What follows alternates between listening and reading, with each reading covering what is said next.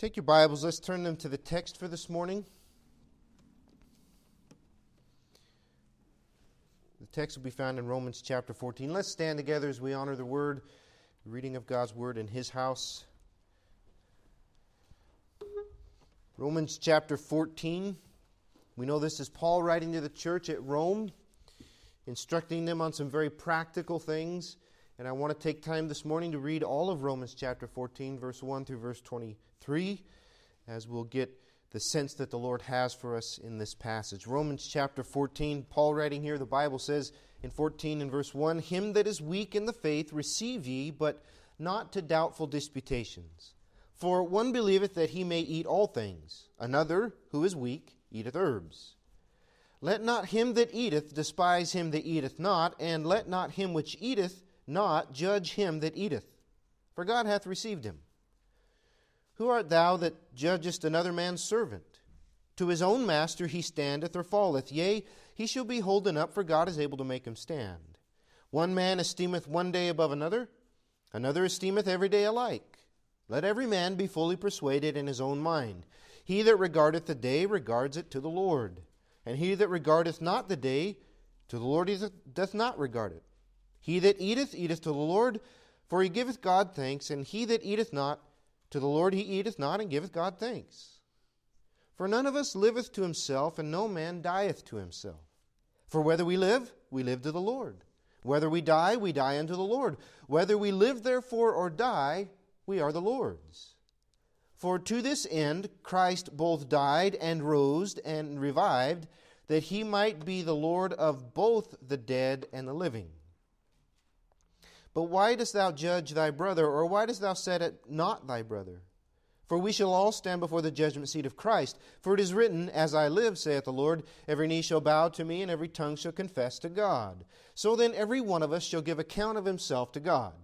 Let us not therefore judge one another any more, but judge this rather, that no man put a stumbling block or an occasion to fall in his brother's way.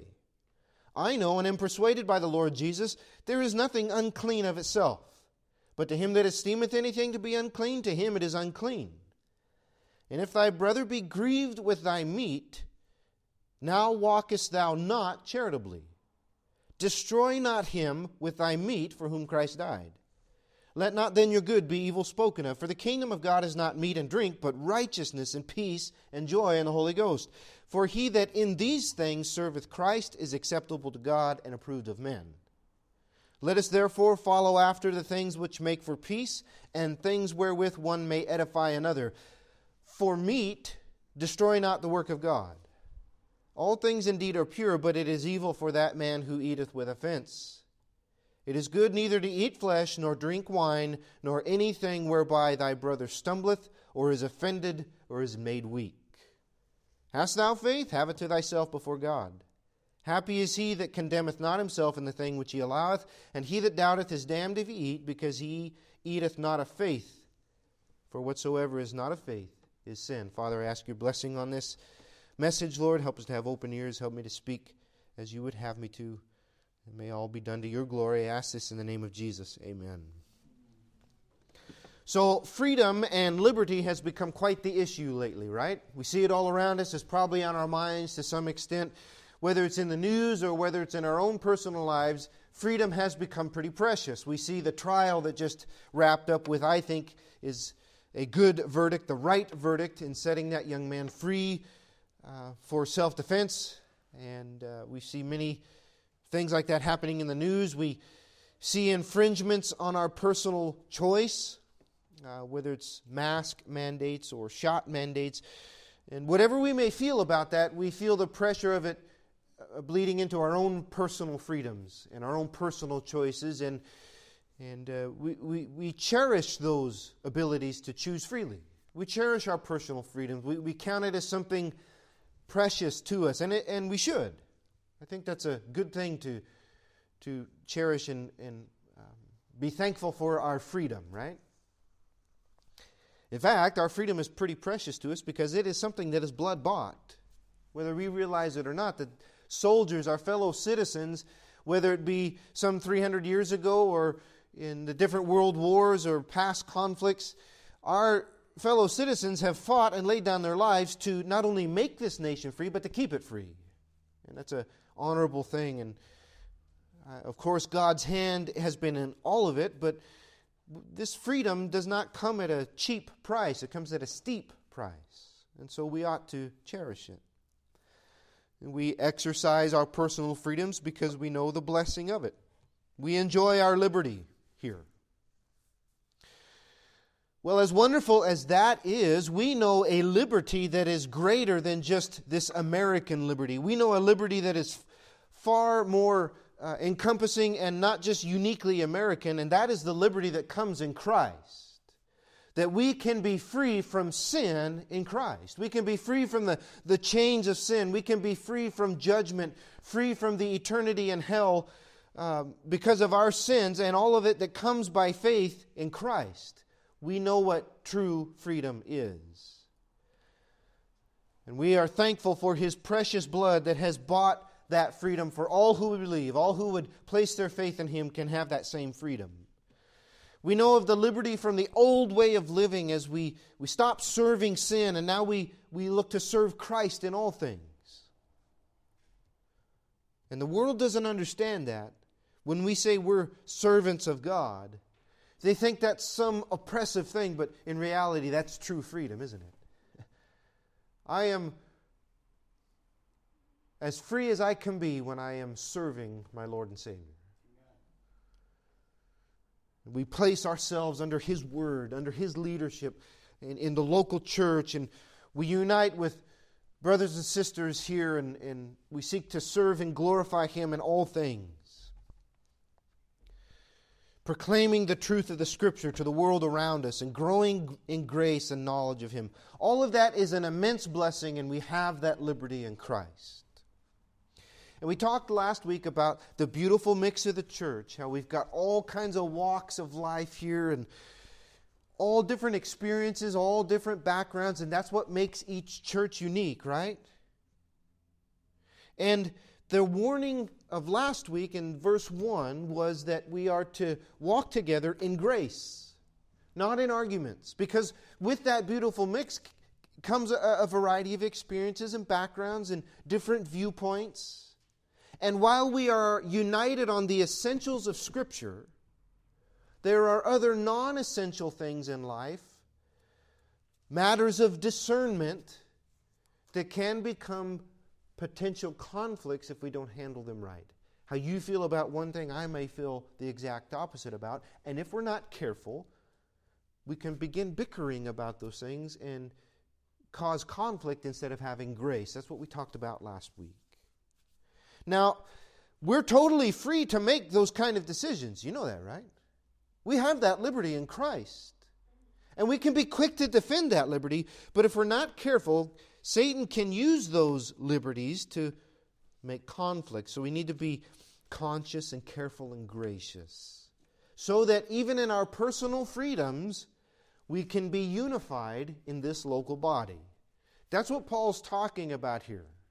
It's probably best to explain just kind of as we go on the.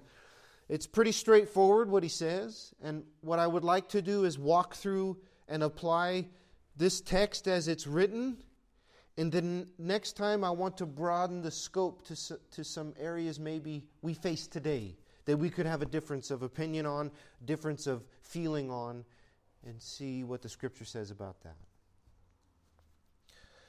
There's actually a whole lot to learn here.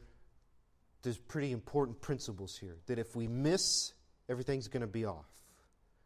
So let's, uh, let's see what Paul says here. And first, I want you to notice the conflicts that were going on in the church at Rome. And that's, that's in verse 1 through verse 6. In verse 1, he says, Receive each other, but not to arguments, not to disputes over matters of discernment. Verse 2, he says, For one believeth that he may eat all things, another who is weak eateth herbs. And then in verse 5, he says, One man esteems one day above another, and another esteems every day alike. Let every man be fully persuaded in his own mind. There was two main issues, at least in this church, that were going on, uh, and they were matters of areas of liberty. Paul's not talking about some massive scriptural landmark doctrine here. He's talking about day to day things that would come up. Uh, um, personal choices that were causing some conflict. And he addresses them, and I think we need to as well. The first area that was causing some conflict evidently was a matter of food, of all things. Food, what somebody ate or what somebody did not eat. And Paul lays down the ex- distinction in verse 2.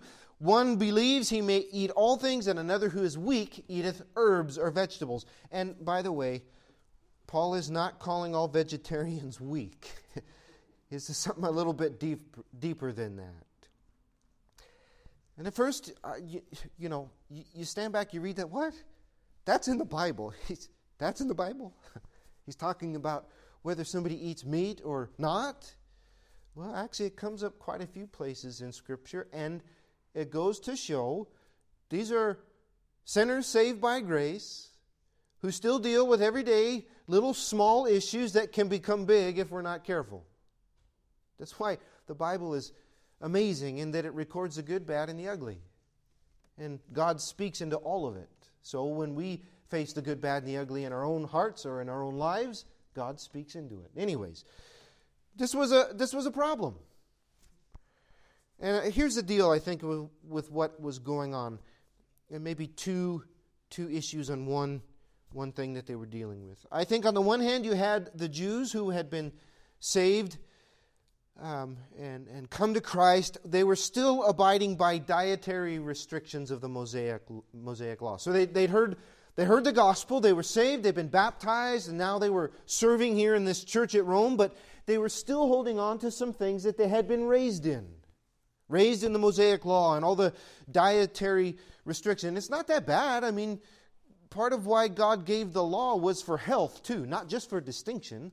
But he gave it for health. Hey, you eat this stuff, don't eat that stuff, and you'll be healthy. You'll be better for it. And being an Israelite, they would have been raised in, the hey, we don't eat this stuff. This is what God has given us to eat. So they would carry that life or lifestyle with them into the church. And so they were abiding by it. And there are some people who still abide by that. I Hey, if you want to, fine, whatever. It's not a big doctrinal issue, right? If there's some things you want to eat, fine. If not, whatever. That's your choice to make. And evidently that was something that was going on. However, there could arise some conflict because the other half of the church was very much not that way. You had people being saved out of an idolatrous lifestyle, out of a pagan lifestyle. They didn't care what they ate. They're going to eat whatever they want, right? There's no dietary restrictions. If it's meat, it's on my plate and it's in my mouth. or if it's vegetables, it's on my plate, it's in my mouth, whatever. They wouldn't follow that. They didn't grow up under the law. They're going to eat whatever food is food. And if you have now a conflict that could, could arise between the two groups, one saying, Hey, what are you doing eating that? You can't eat that. God said no. And the other side saying, God doesn't really care. What does it matter? Get off my back. I'm going to eat what I want. Seems silly, but silly things can turn into big things if they're not handled right. You could see where the, a problem would arise if you got people pointing fingers and say, What are you doing? God hates that, or I'm going to do what I want, leave me alone. The truth of the matter is in verse 14. Look what Paul says. I know, in Romans 14 14, I know and I am persuaded by the Lord Jesus there's nothing unclean of itself. that stuff's all been cleansed. In fact, if you want to turn with me, you can. Keep your finger here. We'll be back to Romans chapter 14, but I want you to look at Acts chapter 10 and something, uh, something that happens with Peter Acts chapter 10 and verse 9 says this On the morrow, as they went on their journey and drew nigh into the city, Peter went up on the housetop to pray about the sixth hour. And he became very hungry and would have eaten, but while they made ready, he fell into a trance. There's a bad joke there. I'm not going to say it. Sometimes you wait long for dinner and fall asleep. Verse 11 And heaven opened, and a certain and a certain vessel descending unto him, as it had been a great sheet knit at the four corners and let down to the earth, wherein were all manner of four footed beasts of the earth, and wild beasts, and creeping things, and fowls of the air. And there came a voice to him uh, saying, Rise, Peter, kill and eat. But Peter said, Not so, Lord, for I've never eaten anything that is common or unclean. And the voice spake unto him again the second time, What God hath cleansed, that call not thou common. This was done thrice, and the vessel was received up again into heaven. This great vision of all kinds of animals, and Jesus tells Peter, Rise, kill, and eat, because these have been cleansed. Now, there's a dual meaning there as far as Peter was to go to all men of all nations. But I think the practical application as we read it is things have been cleansed. The law has been fulfilled in Christ. All of it has been fulfilled. The law and its restrictions are fulfilled in his death, his burial, and his resurrection. In fact, he himself said so, right? He says, I'm not coming to abolish the law, I'm coming to fulfill it. And he did that. He has fulfilled it. He has taken out of the way the handwriting that it was against us, as the book of Galatians says. So, my belief is we can biblically eat whatever we want. And praise God because I love bacon. I'll just be outright honest about it. I believe it's been fulfilled. If someone wants to abide by the dietary restrictions of the law, praise God, do it with faith. I believe all those have been biblically cleansed. Um, that's my feeling. And we ought to be careful if we want to observe part of the law about observing, observing whole of, the whole of the law. There's scriptures on that. But this could be a conflict between people with different opinions. That's, that's the point of it, right? Now, the other aspect of this same argument would be food involved in sacrifices or dedicated to idols. So, in the times of the Romans, in the times of biblical times, New Testament times, what they would do is they would use an animal for uh, uh, uh idol sacrifice or idol worship. They'd either use part of it and uh, or the whole of it and sell the rest, or what was used at the market at a discount. Hey, this is half off. We just used it, or we only used part of it. And so they would sell the rest of it at, at, at the market at a discount. No big deal. Cheap meat at a discount price.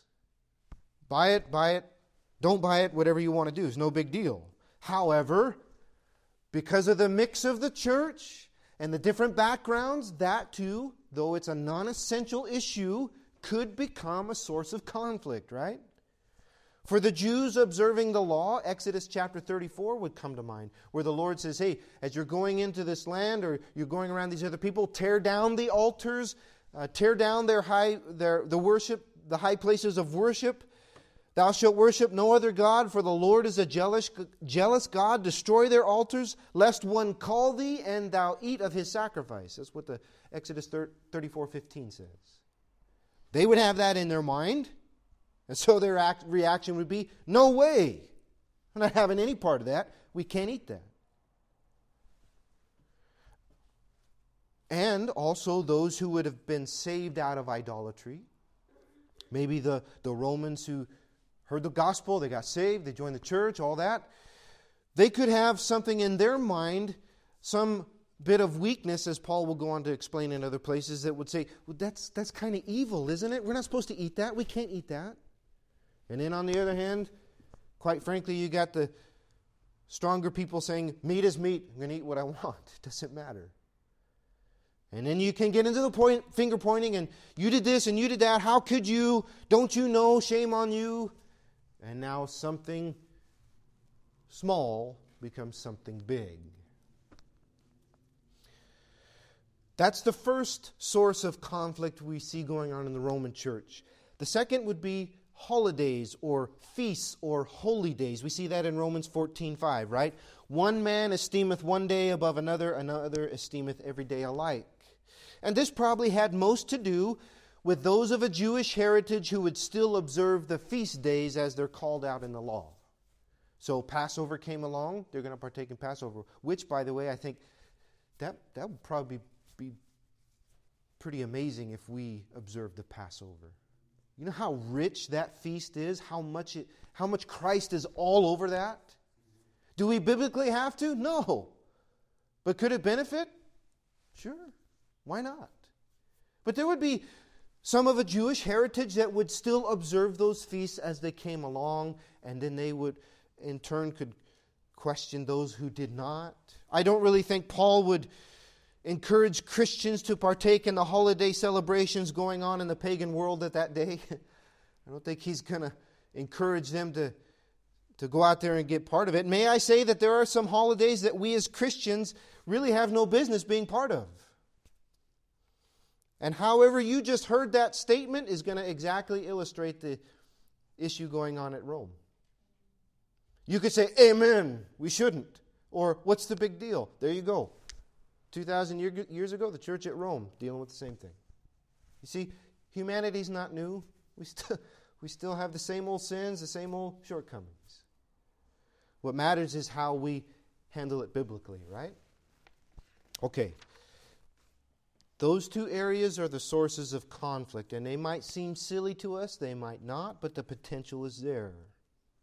And Paul gives some pretty good advice. Look in Romans 13:3.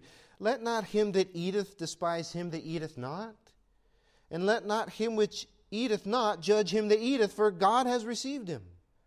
We shouldn't be despising each other's differences and condemning. If each one can stand on their own convictions, then God accepts it. Who are you, verse 4, to judge another man's servant? To his own master he standeth or falleth. Yea, he shall be holden up, for God is able to make him stand. In verse 5, he says, Let every man be fully persuaded. He that, verse 6, He that regardeth the day regardeth it to the Lord, and he that regardeth not the day to the Lord, he doth not regard it. He that eateth, eateth to the Lord, for he giveth God thanks, and he that eateth not to the Lord, he eateth not, for he giveth God thanks. Let each one be fully persuaded in their own mind. If they're settled in their opinion and they're serving God in it, then it's good to go, which does not apply to all subjects, let me just say. But all that to say, Paul is saying basically stop fighting, stop bickering, stop judging over these small things. Then he takes a step and he's going to start getting to the root of the issue. And here is where we need to start listening closely. Yeah, we got some personal liberties in Christ. We have some personal freedoms. But is that what it's all about? Is your Christianity all about you? Is it all about me and what I can do for me and my wants and my desires? If that's so, let me just say right from the get go, you're way off track. And Paul's going to tell us so. Verse 7 None of us liveth to himself, and no man dieth to himself. You've heard that phrase, no man is an island, right? Kind of talking about the same thing. It's true. What we do have a, what we do or do not do affects others. The choices we make has an impact on those around us. Whether we like to think so or not. We need to understand that. The choices that I make, the the lifestyle that I live, the words I choose to say, the attitudes that I choose to have, every choice that I make really impacts those around me. I have the freedom to choose to do whatever I want. I can do whatever, I can act however way I want. But understand that's going to impact some people. You have that choice. You can hear the gospel and believe it or not. That's your choice. Whosoever will, let him come, right?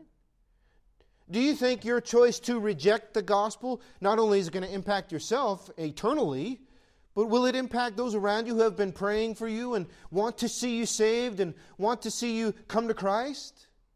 Your choice to reject that is your choice to make, but it will impact others. We can come to church and be baptized and give our lives to serving Him, and we can be an active part, or we can just choose to walk away. You have that freedom. And you're free to make that choice. Do you think that choice will impact others? Sure, it will. You can live how you want. We have that liberty. But we need to understand yes, we have that liberty, but our choices will impact others around us. We need to realize that how you and I exercise our freedoms can have actually at times damaging effects on one another. They can have good effects, but they can also have damaging effects. Fighting over them can cause damage. In fact, Look what verse 20 says. For meat, or because of meat, over meat, do not destroy the work of God. Yeah, it can destroy some things. Fighting over it or bickering over that. It does us good to realize something that we are not just here to act on our own pleasure. We are in communion with one another in the body. It's a body, remember? And if my hand starts choosing to do some crazy things on its own, is going to affect the rest, right? You've had twitches. You ever been laying in bed and one arm goes this way or you kick? I've done that sometimes. My wife does that right before she I know she falls asleep because one leg, boom, it's just her. That's how God made her. I don't think she really says, I'm going to do this right now. Boom, it just happens. Well, that affects others around her, affects the rest of her body. You get the point. You, you've experienced this, right? Well, if we, we could have that kind of attitude, I'm going to do what I want. I don't care what anybody else says. Well, it's going to have an effect. No man lives unto himself, no man dies unto himself. In fact, we've got a higher calling Look, verse 7 again. None of us liveth to himself, no man dieth to himself. Verse 8 For whether we live, we live to the Lord. And whether we die, we die to the Lord. So whether we live or die, we are the Lord's. You see how he just upped it? He just took it beyond uh, our immediate focus to what it's all about. We are his. We are Christ's, bought by his blood, purchased by him. We're not living for ourselves anymore but we're living for Him, to proclaim Him, to make Him known, so that others may come to know Him, to, to glorify Him. The main concern is no longer to do what I want, but to glorify Him. And it seems most Christians, most professing Christians today, have forgot that.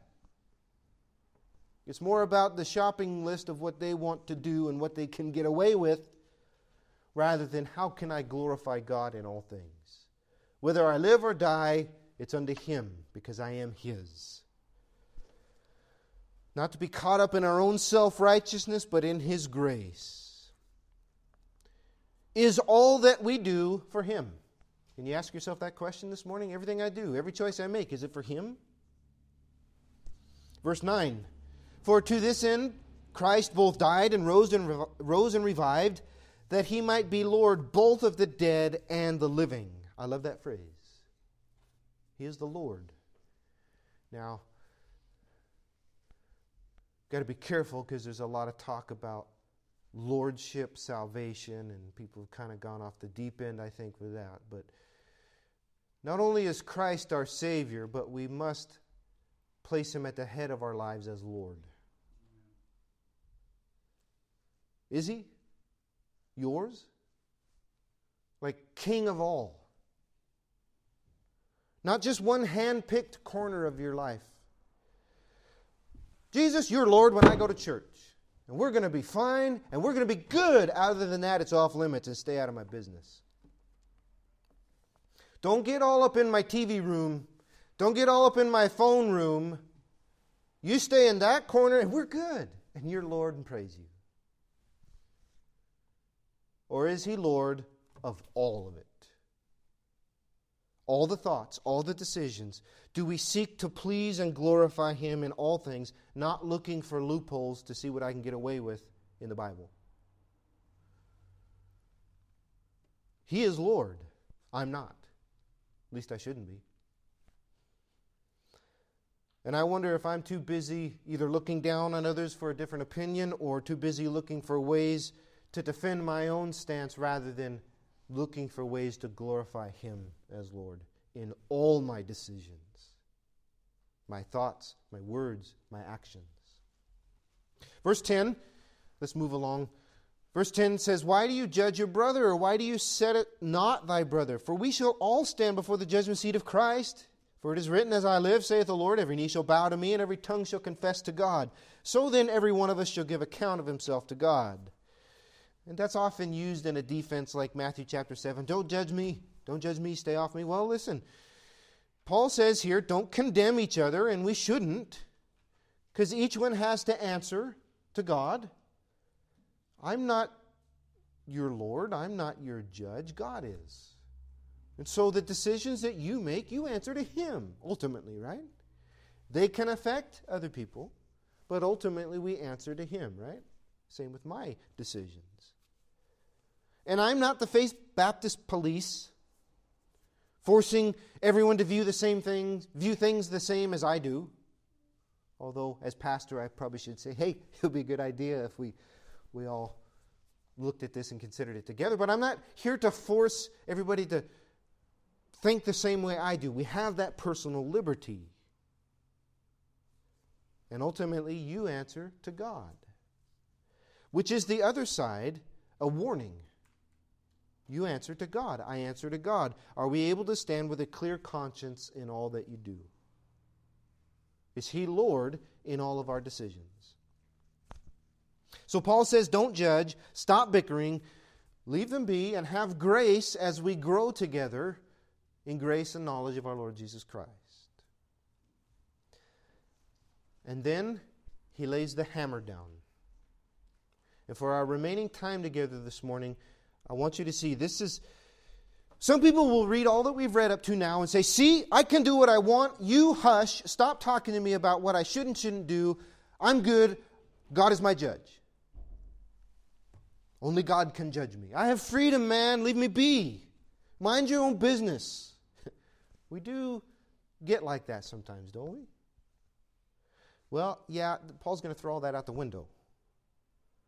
And these next verses are the thrust of this whole conversation. In personal liberty and how we interact with one another, they have to be, because if you leave them out, we're failing. We're failing to see what God would have us to understand. We're failing each other, we're failing Christ. In many ways, the true essence of Christian liberty, and I'm, I'm talking not just the liberty from sin, the liberty from, from hell, and all that Christ has saved us for. I'm talking about in our everyday life. The true essence of Christian liberty is that I have the liberty not to do some things. I have the, the liberty to choose not to use my liberty. Does that make sense? Let's look at verse 13. Let us not therefore judge one another any more, but judge this rather, that no man put a stumbling block or an occasion to fall in his brother's way. I know and am persuaded by the Lord Jesus that there is nothing unclean of itself, but to him that esteemeth anything to be unclean, to him it is unclean. But if thy brother be grieved with thy meat, now walkest thou not charitably. Destroy not him with thy meat for whom Christ died. Let not then your good be evil spoken of, for the kingdom of God is not meat and drink, but righteousness and peace and joy in the Holy Ghost. For he that in these things serveth Christ is acceptable to God and approved of men.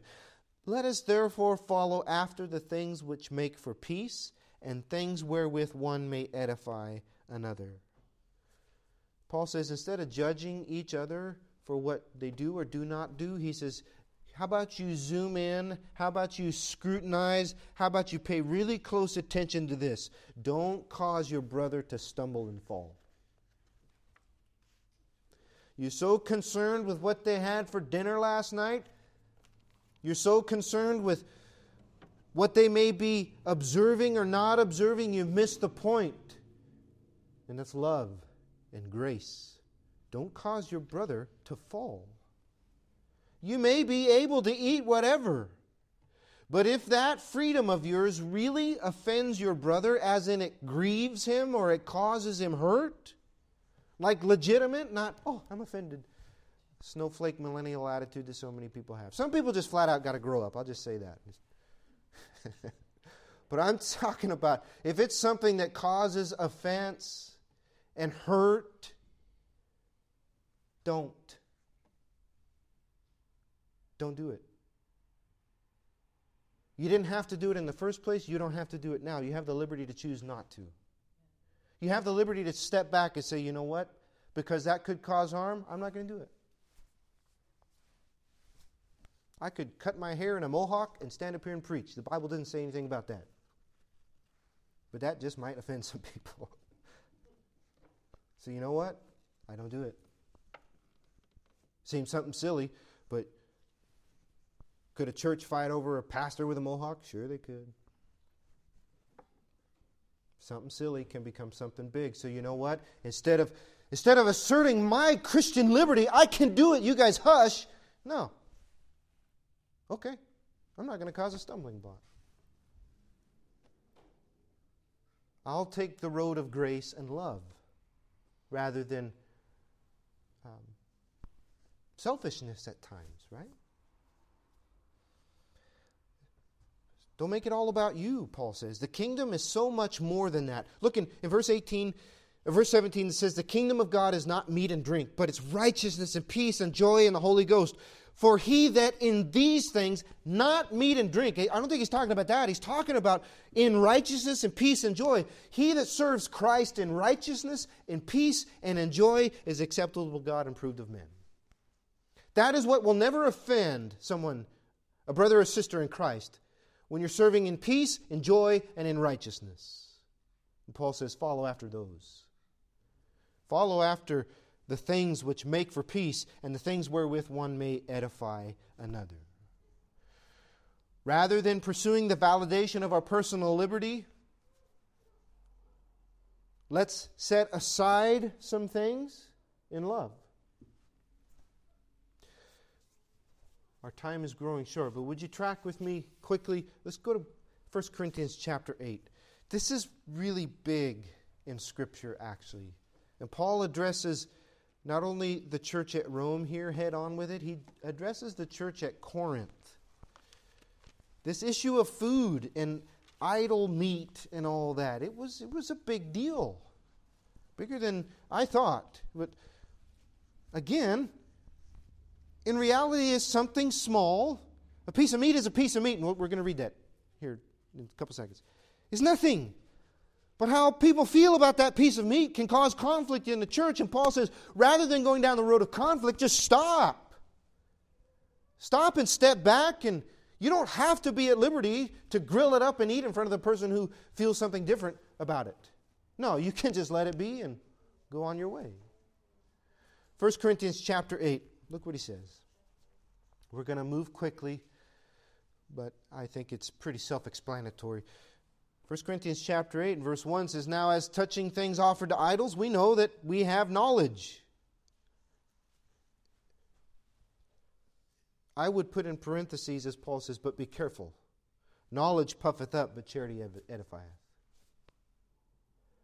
We may have a certain feeling, and we may have biblical stance on it to back it up, but rather than beat our chest and say, Oh, you fool, let me tell you why I can do this or that, that puffs up what does love do? Edifies. It builds the other up rather than self. We have the knowledge. We know what this is all about. Knowledge puffs up, but charity edifies. Verse 2 And if any man think that he knoweth anything, he knoweth nothing yet as he ought to know. But if any man love God, the same is known of him. So much there. Love. If we know love and the love of God, we know what we need to know. Along with his truth that he has revealed, but all of it in love, right? Verse 4 As concerning, therefore, the sacrifice of those things that are offered in. Verse 4 As concerning, therefore, the eating of those things that are offered in sacrifice to idols, we know that an idol is nothing in the world, and there is no other God but one. For though there be that are called gods, whether in heaven or earth, as there be gods many or lords many, but to us there is but one God, the Father, of whom are all things, and we in him, and one Lord Jesus Christ, by whom are all things, and we by him. There are no idols. The idols are nothing. There's only one God. Verse 7 Howbeit, there is not in every man that knowledge.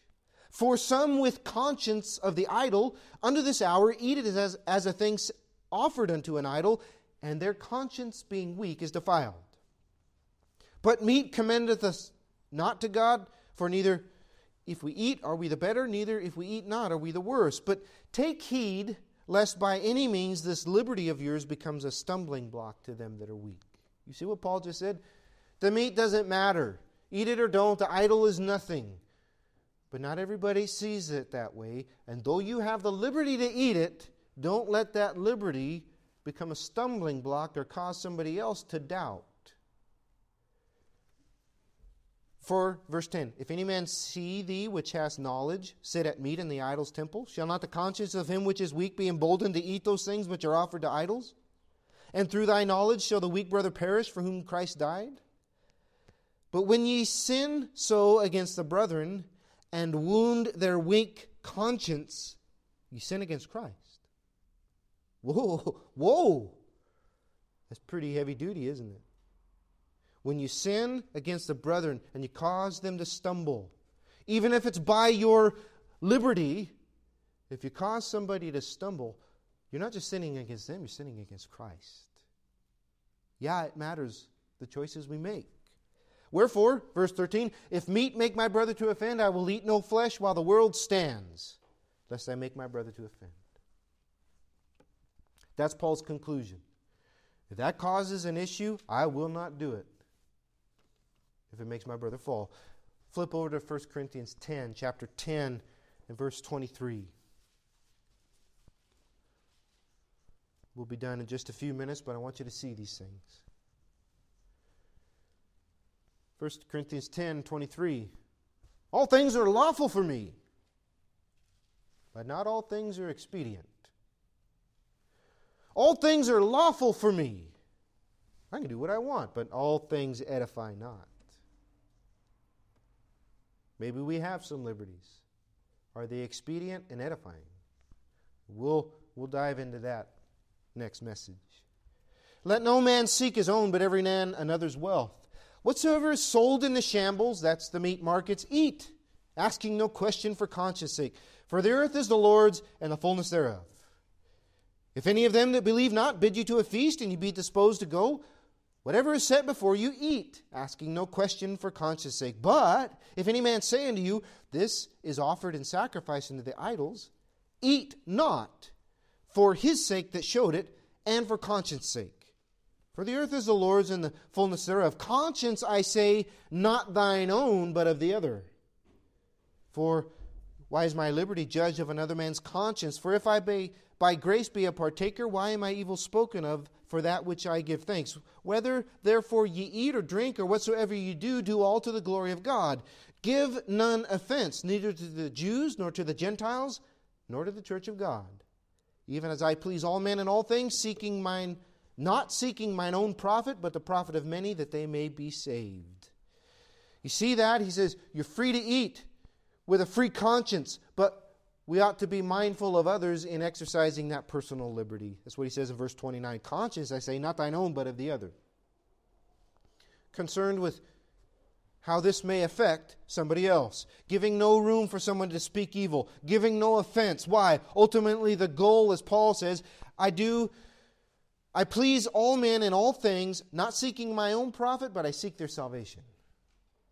I don't want to seek a, I don't want to seek to put a stumbling block between someone else and Christ, whether it be for their salvation or for their sanctification. I don't want to be that stumbling block. You see, there's some more important things in our lives than our personal liberties, isn't there? Back to Romans and we'll finish up. Romans 14 and verse 20. He says, For meat or because of meat, do not destroy the work of God. All things are pure, and it is evil for the man that eateth with offense. But it is evil for that man who eateth with offense. It is neither it is good neither to eat flesh nor to drink wine, nor anything whereby thy brother stumbleth or is offended or is made weak. Let us not destroy the work of God. Let us not destroy the local church fighting over non essentials and your opinions or my opinions and discernment on them. Instead, verse 21 is the goal of this whole conversation. It's not good either to eat flesh or drink wine or do anything that makes your brother stumble or become offended or be made weak. Period. Like, why don't we just try to follow that? Because if we did, it'd probably be a whole lot easier, wouldn't it? We'd have a lot less conflict if I had that kind of a mindset rather than a me, me, me, I, I, I want to do what I want to do mindset, which is infected most people today. Let it go if we have to. But, but the Bible says I can, but, but I'm free to, but I, I, I'm assured. Verse 22 Hast thou faith? Have it to thyself before God. Happy is he that condemneth not himself in the thing in which he allows, and he that doubteth is damned if he eat, because he eateth not of faith, for whatsoever is not of faith is sin. Have it to yourself rather than causing a potential conflict. We can be fully persuaded and fully assured, and we can stand before God with a clean conscience in the choice we make. And I, I'm not saying like a self justified, because I like it choice. I'm talking we could have a biblically sound justification. Great. Someone else might not be there. You understand that? They might not understand that. They might be still growing in the faith or have things in their background or past experiences. And your liberty or my liberty could cause doubt or sin or damage in that other person. Paul says, you know what? Just don't do it. Instead of judging, instead of disputing, instead of recklessly doing whatever I want just because I have the liberty in Christ, I think I need to also realize I have the liberty to not exercise my liberty so I don't cause somebody else to stumble. Does that make sense? I have the liberty to not exercise my freedoms in Christ so that it doesn't cause somebody else to stumble. That's the message here. I think that's the heart of this chapter, Romans 14. Stop bickering, have some grace and love, and seek to edify one another, not tear each other down. And he tells that to the Roman church, and he tells us today. And I'll say again I've seen way too many churches, way too many relationships, even lives destroyed over small things, not doctrinal fights. Remember last, last sermon? That's a whole other subject. I'll go toe to toe with anyone on the deity of Christ or salvation by grace through faith. Anytime. And that's what we're commanded to do, right? I've seen far less church problems over big things and far too many over small, silly things that grow into big things. So, how about we don't do that? How about we take it up a notch and act in love in our liberty? In fact, Paul puts it perfectly in the next section, and I just want to read that and we'll close. Verse 1 of chapter 15. We then that are strong ought to bear the infirmities of the weak and not to please ourselves. Let every one of us please his neighbor for his good to edification. For even Christ pleased not himself, but, as it is written, the reproaches of them that reproached thee fell on me. For whatsoever things were written aforetime were written for our learning, that we through patience and comfort of the Scriptures might have hope. Now the God of patience and consolation grant you to be like minded one toward another, according to Christ Jesus. I know this could open up some questions, this whole conversation, this whole passage. And maybe we're thinking, well, what about this or what about that? Well, I want to walk down a few of those paths next time we're together. But we have to grasp the foundation here. Yeah, I'm free, but it's not about me anymore. He is the Lord of all. I'm to glorify Him, and I am to edify my brothers and sisters in Christ here. I need to live in love and grace for those around me. And I would simply ask is that in place in your life today? Is that how your heart is when it comes to some of these things?